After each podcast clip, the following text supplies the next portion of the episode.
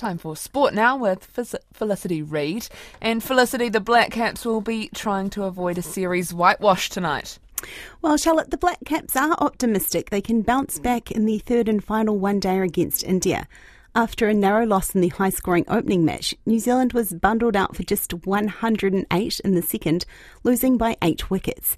Ahead of tonight's third match in Indore, Black Caps all rounder Daryl Mitchell says everyone knows bad days can happen in cricket. It's the nature of the game that, yeah, you lose a toss, get put in on a, on a slightly challenging surface, and you can be five for not many. So, um, us as a group, we're, we're pretty level. It's something we pride ourselves on, is that we don't ride the highs too much or the lows, and we stay pretty consistent.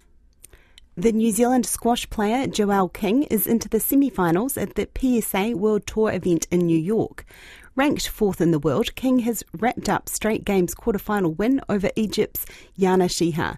Compatriot, compatriot in men's world number four, Paul Coll, plays his quarterfinal tomorrow against eighth ranked Egyptian Fares Dessouky.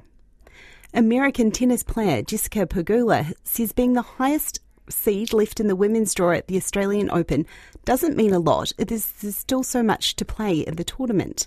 The third seed is into the quarterfinals in Melbourne for the third straight year, and tonight will play two time winner Victoria Azarenka of Belarus. Pegula says her first aim is to make the Grand Slam semi final for the first time, and she's happy with her form. Probably my all around throughout the whole tournament, I've been playing the best I have than any of my other Grand Slam quarterfinals. So that I think helps. I think I feel more experienced coming in here. Um, I'm excited about that. I'm excited about you know trying to to get through to that to get to a semi would be would be amazing. Frank Lampard has been sacked as manager of English Premier League club Everton after a poor run of form that has left the team in a relegation battle.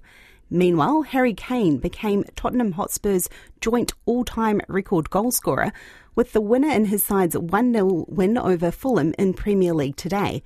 Kane's effort drew him level with the late Jimmy Greaves on 266 goals. Nā porongo ha